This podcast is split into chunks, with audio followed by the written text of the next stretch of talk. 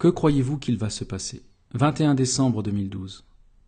Que croyez-vous qu'il va se passer aujourd'hui? Rien. La fin du monde n'est pas prévue pour aujourd'hui, ni pour demain. Mais par contre, ce qui arrivera, c'est la protection de la vie par la nature. Les conséquences des actions, pensées, sentiments et désirs des hommes seront, car c'est ainsi que cela doit être. La loi de causalité universelle règne. L'humanité a eu 2012 ans pour s'éveiller aux paroles de mon frère et elle n'a fait faire que couler le sang, et porter au pouvoir des religions, qu'elles soient celles d'un de ses dieux ou de celui de l'argent.